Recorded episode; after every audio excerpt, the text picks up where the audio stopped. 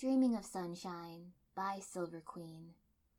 Chapter 114 There is no passion so contagious as that of fear. Michel de Montaigne. Time didn't freeze, it only felt like it did. That one horrifying moment stretching out longer and longer, like an infinity caught in a second, like an instant crystallized, sharp and clear and still. Everything felt unreal, felt like I was watching something happen very, very far away. The pieces of crumbling stone fell slowly towards the sand. I could see each and every one of them, the size and shape of them, like they were interlocking pieces of a puzzle that had unexpectedly come apart. The pieces of the pieces of Shikamaru's arm fell slowly towards the sand, and I discovered I could move after all. I needed to do something. I needed to do something big, something that would turn the tables, something that would defend us, would get rid of our enemies, and without wild area of effect damage, something that wouldn't hurt us further. I didn't have many options. Everything snapped back into alignment. My heart was thundering in my ears, my breath rasped, there was stabbing pain in my back. The world was tilting and swimming, my equilibrium upset by the poison. Shit, shit, I have to do something now. Who could I trust to defend us if I couldn't trust myself? My hands flickered through hand seals. Summoning jutsu! Heijomaru! I screamed, like volume could make up for skill and surety. I forced chakra into the jutsu, trying to frame the situation in my mind, trying to convey what I needed. It wasn't easy. Naruto had always made this part seem easy. Naruto hadn't even made this seem like a step, like it was so simple and obvious that he'd never needed it explained. I still didn't have it down, but Heijomaru always answered first, and I was counting on that. And he did. Heijomaru surged out of the ground beneath my hands, sand spilling off of him like running water. He was armored like the very first time I'd seen him, antlers glinting with metal points, demonic mask down over his face, and sides protected with layered plates. I clung to them, fingers going numb, seating myself on his back. A blur of ink raced past us, Sai's ink animals targeting the enemy behind us. The one I hadn't forgotten about but had ignored anyway. She wasn't important right now. There, I gasped, leaning forward, and Heijomaru exploded into action. I felt his muscles bunch, the way his hooves dug into the sand, then the translation of potential into action, into motion. Shikamaru's shadow stitching jutsu, the one holding Kongo aloft into the air, was faltering, the slow decay of a jutsu that no one was maintaining. Heijomaru hit the enemy without slowing, his spiked antlers dipping to pick him out of the air, metal coated spikes puncturing through the body like sharp knives through so much meat. The muscles of his neck bunched under my hands from the weight of a person, and then he shook side to side, spikes driving in, tearing and then throwing Kongo free. Blood spattered my face like awful rain. Two more giant steps carried us over to Shikamaru, and we slid to a stop, four legs bracketing him like a defensive bristling fortress. Ishidate retreated, moving away from my brother, out of the path of our charge. Barely seconds, and the tide of the battle had changed. Twice. Behind us, Kiba raced through hand seals. Inuzuka style! Kyukigen! He spat actually spat. A dozen small hairball like things flicked through the air, hitting the sand and growing to the size of a soccer ball. They scuttled forward, a barrier between us and the two remaining enemies. And to the side, the two ink clones of Michiru and Hikaru that Sai had so carefully been keeping out of the battle, the decoys of the people we were supposed to be protecting, turned tail and fled into the forest. Ishidate and Karenbana took the bait, they blurred after them, leaving us wounded and damaged on the beach, abandoning the fight for what seemed to be their real objective. Sai's remaining ink animals streamed after them, a long white and black line of pursuit. I slid sideways off of my summons. My legs buckled when they hit the ground and dropped me onto the sand, but I didn't need to stand. Shika! He was clammy, pale, eyes wide in shock, and shaking almost violently. His right hand clamped over the stump of his left, fragments of stone peeking out from between his fingers. It's real. I swallowed, then scrambled, frantically and uncoordinated, at the neck of clothes, pulling down the zip on my vest and shirt to free the necklace I had worn beneath. I yanked it loose, snapping the cord. Please, please, please! Gelel had healed me. It had healed Fugai when we had fought her. Surely, surely it could heal Shikamaru. I pressed the stone against him, but it wouldn't go, not like the easy way it sank into my flesh, like it wanted to be there. I tried channeling chakra to it, but it still wouldn't. It wanted to be me. No, no, come on, please! Shika! my voice cracked. Channel some chakra into the stone. Try, try to use it. His eyes darted to me, hazy, like he wasn't quite processing right. What, what is that? Just try! I snapped, voice tight with fear and panic. It wasn't working. Why? Why was it not working? Shikamaru tried, his hand, his only hand, clasped around mine, chakra flaring and sliding through, and it did nothing. Nothing. It passed through the stone like it was nothing but cold rock, nothing but a lifeless hunk of crystal, like it was on a different frequency altogether. Inert, Tsunade had called it. They'd run all kinds of tests on it before it had ever given been given back to me. They found nothing worth mentioning. I'd never heard it sing, not like I had with the Gelel stones, and the Gelel was gone now, dispersed into the air and the ground and the world again, just a part of everything. This stone had been pulled out of my eighth gate, out of my heart, formed when the spirit of a god passed through me at the point of my death. It wasn't made of Gelel. It was me. But it should still be able to heal Shikamaru, I thought wildly. I want it to. I pressed it forward again and again, trying and trying to sink it into him the way the book had described. We're twins. We're the same. It should. I was panting, breath coming in short, terrified gasps. It's not. It's not working, I stammered. I couldn't fix it. My stone could fix it. We have to go, Kiba barked, interrupting me. He had scooped Akamaru's small, still form up and into his jacket. We have to get out of the poison, now! I jerked up, thoughts scattering. He was right. He was right. My stone wasn't working. What fucking good are you? I thought at it, viciously hurling it away. It bounced on the sand, forlorn. Useless! Heijomaru, can you. Can you.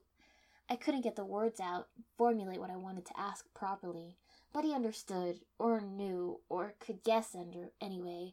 He moved to the side and knelt down, bringing himself low so I could sling Shikamaru onto his back. I turned back, one last minute desperate idea making me draw a scroll and scribble a sloppy storage seal onto it, sealing a square chunk of beach and stone into it, hopefully collecting all the lost pieces of of arm. If I could find some way to undo the transformation. Shikako! Kiba snapped again, leaning over my deer and pulling me onto it. My muscles were all jelly. I couldn't tell if it was from the poison or adrenaline. The three of us clung to each other, trying to keep steady and balanced. Sai was still in the air above us, keeping watch, staying out of the reach of the poison. Heijomaru stood and moved long, loping strides leading up the open shoreline. He carried us away from the battleground, away from the lingering poison and danger. Sai swooped ahead, leading us back towards where we'd left the real prince, safely out of the fight. Is is Akamaru? I asked falteringly.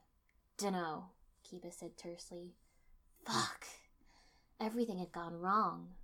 Sai swooped down, dismissed his inkbird, and landed neatly on the ground. Ahead of us, Korega's guards were only just starting to load the prince onto a small rowboat to transport them out to the ship they had waiting at at sea. Our fight had been so fast. We'd been trying to stall them to buy time, but it had been so fast. What is it? Korega asked, hand on his sword and eyes scanning the beach behind us. Are they coming? They are chasing the decoys, Sai said bluntly. We should move quickly. I slid awkwardly off of Heijomaru and helped Shikamaru down. My legs held this time. The poison faded quickly, maybe? Or had it just been shock and horror? Heijomaru bowed his head, and I managed a stilted thanks and dismissal, allowing him to vanish into chakra smoke and return to the summon realm. I helped Shikamaru into the boat. He didn't look improved. He looked worse, really. There was a gray pallor to his skin. I didn't know what to do. Michiru gasped. Your arm, he said, alarmed. He stood suddenly and the boat tipped and rocked and settled until he sat again. Same as the king, Korega said grimly. That stone. I nodded. The king had. Fuck! The king had died because of this. I fumbled with my med kit, nearly spilling everything into the boat. Painkillers, I said. It had to hurt. Painkillers will help. I was so out of my depth. I didn't even have any fucking medical training. My breathing was coming too fast, too fast. I tried to choke it down to something that was hy- that wasn't hyperventilation, wasn't panic. I needed to do something to fix this, to make it okay. Kiba climbed into the boat, unzipping his coat to free Akamaru. The puppy whined and twitched. Something in his face relaxed at the obvious signs of life. The glove, I said. My thoughts were too scrambled. I needed to think. I pressed my fingers over my eyes like the pressure would help.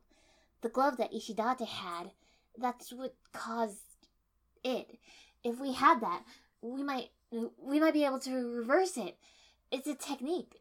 There should be there should be a way to Are you crazy? Kiba asked in disbelief. We can't go after them. We need to get away. That was the whole plan. We create a distraction, then we run. We barely managed that. You think we can handle a second round? Akamaru's down, Shikamaru's down. You're injured. Me and Sai are exhausted. We need to go. You're injured? Shikamaru croaked, looking up.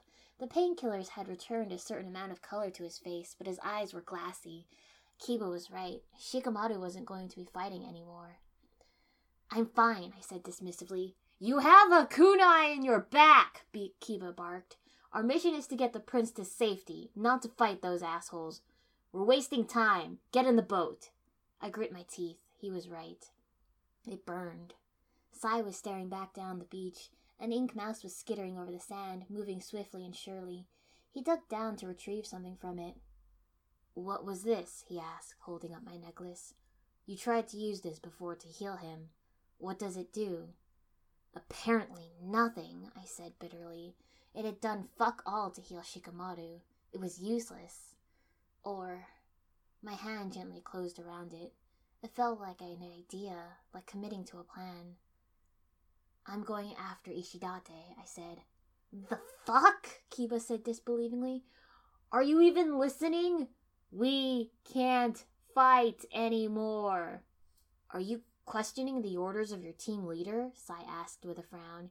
He looked tense and unhappy. You should trust your commanding officer. Don't fucking start, Kiba said darkly. This is not about trust. If it were about trust, I would have said no when she told me to take my Genin team up against a Jinchuriki. I didn't. This is about her being wrong. Team leader or not, she's wrong. I don't care, I snapped. Go! Get out of here! I turned away. Shikako, Shikamaru called desperately. He lurched for me, rising out of his seat, fingers clawing through the air. He stumbled and my insides twisted, wanting to catch him. Sai hesitated, then moved after me. But Kiba had been right about this too, hadn't he? Sai was exhausted. He'd been throwing out ink creation after creation, and I'd never thought to question how much energy each one took. Even if he was better off than the others, they would need him if things went wrong. Stay with the boat, I snapped at him. That's an order. His eyes widened in surprise, but he dropped back. I vanished into the forest and headed for the castle.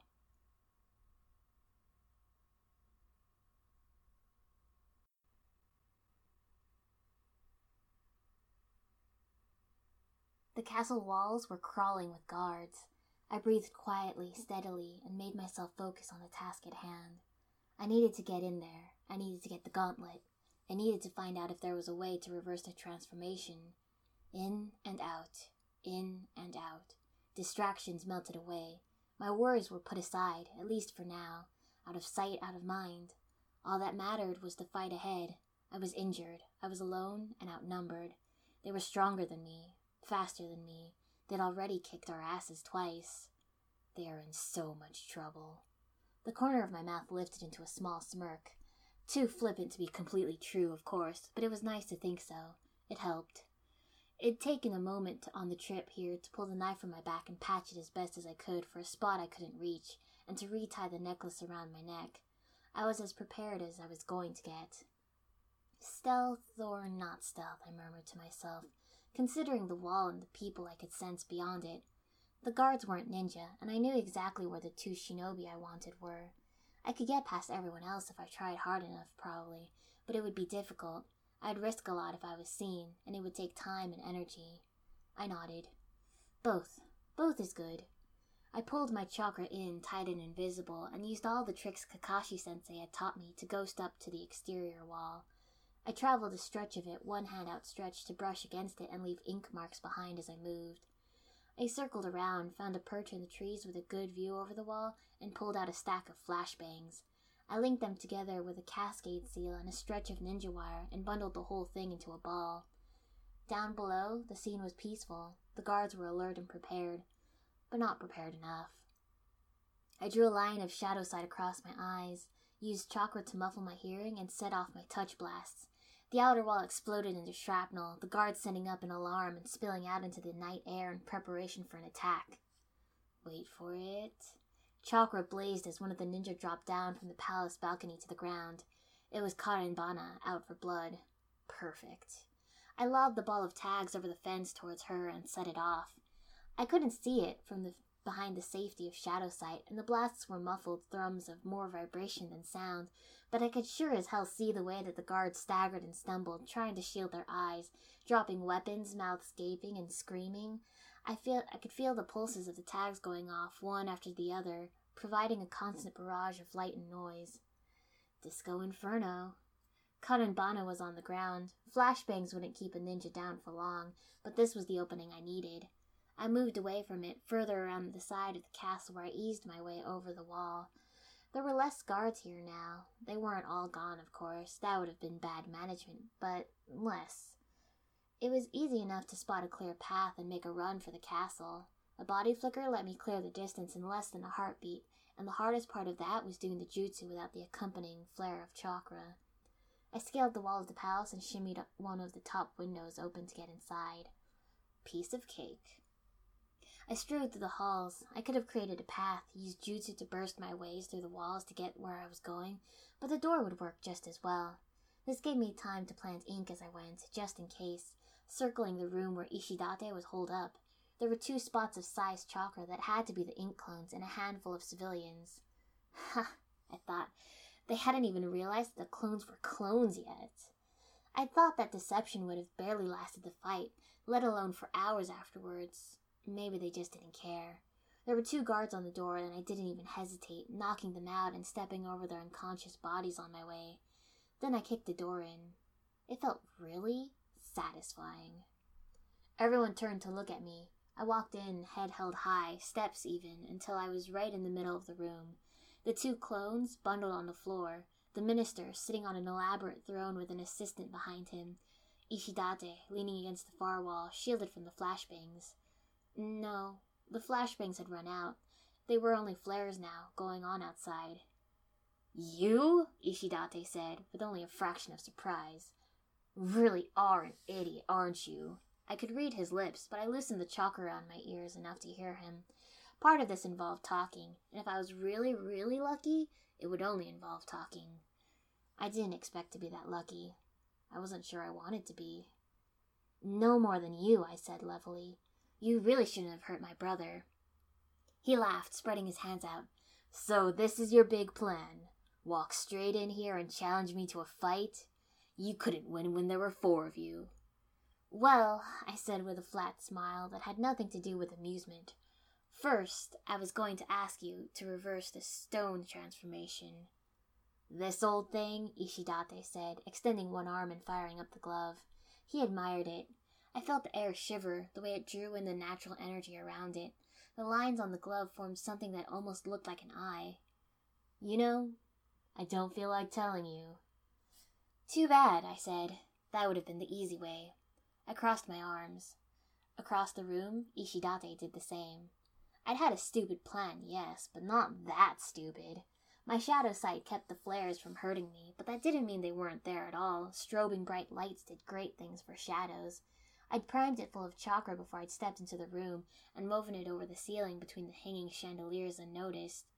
Watch what the right hand is doing, not the left. Watch me, standing here bold and unprepared, not my shadow. I wasn't sure if he'd even known that I used shadow jutsu too. The darkness of the beach hadn't made it a great choice, and the initial confrontation could just as easily have been attributed to Shikamaru. Either way, I didn't care.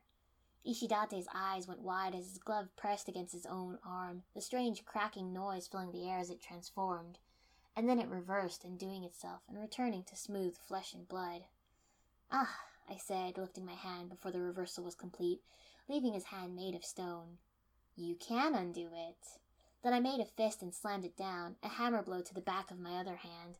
It hurt, but not nearly as much as it hurt him. His hand shattered, just like Shikamaru's. The minister gave a shrill scream. Both of us ignored it. As long as he didn't try and attack, I didn't care what he did. I just did not care. But can you fix it now? I wondered out loud, eyes locked onto my enemy. Because this was the critical part. This was the part that mattered. Could he fix it now? Could I fix? Ishidate's gauntlet hummed with energy. I dropped and rolled to the side. The floor I'd been standing on erupted into a messy pile of spikes, and kept erupting, following me as I moved. Ishidate was moving with me, but it clearly wasn't enough to distract him from causing it. I ran him into a table, into the wall, trying to dodge and dive and take him out at the same time. It didn't work. Explode! I commanded. The wall behind him burst inwards, chunks of stone pelting through the room. Dust hazed the air. The minister and attendants vanished from sight, screaming. But that just gave Ishidate more ammunition, apparently. Those loose rocks moved through the air, unnaturally, flinging themselves at me, targeting me. I let go of the shadow possession and used a replacement jutsu, landing behind him. I lit my lightsaber, raising it for a high swing, my chakra hummed, circulating through the Gelel stone around my neck. He twisted, faster than me, gauntlet ringing with energy, and it passed harmlessly through my chest like grabbing smoke, like grabbing shadow. I pinned him in place and brought down my sword, shearing his arm off at the shoulder. The stink of burning flesh filled the room. Now it's a real lightsaber, I thought almost mockingly. It's cut off an arm and everything. Ishidate stumbled backwards, collapsing to the ground, face white with horror. The rocks fell to the ground, under control of gravity once more, his control over them completely gone. I pulled the disembodied arm out of my chest, spun it over my hands, and vanished into hammer space. A risk if it had seals that would react to being in a storage seal, but better than trying to hang on to it during fighting. Thanks, I said, and this time it was definitely mocking. That'll come in handy. Outside, Karenbana seemed to have shaken off the effects of multiple flashbangs to the face, which was a shame, but I'd had more time than expected, given the fight that had happened and the sheer amount of destruction that we'd packed into it. Well, I guess that was the nice thing about working alone. You didn't have to worry about causing friendly fire. I turned slightly towards the balcony so that when Karenbana hurtled up it, I was looking straight at her. She looked awful. Her eyes were squinting and her face was smeared with tears. Her wig had come loose, slightly crooked across her face, but she looked furious. I will kill you, she rasped. You are going to pay for that. I'm sure you said that before, I said, an unpleasant smirk kicking at my mouth. And then I focused my chakra through my Gelel stone and dissolved, losing human shape totally and becoming part of the shadows on the floor, unnoticeable. It was a strange feeling to be bodiless and formless, uncomfortable. I could see, but it was limited. Hearing was easier.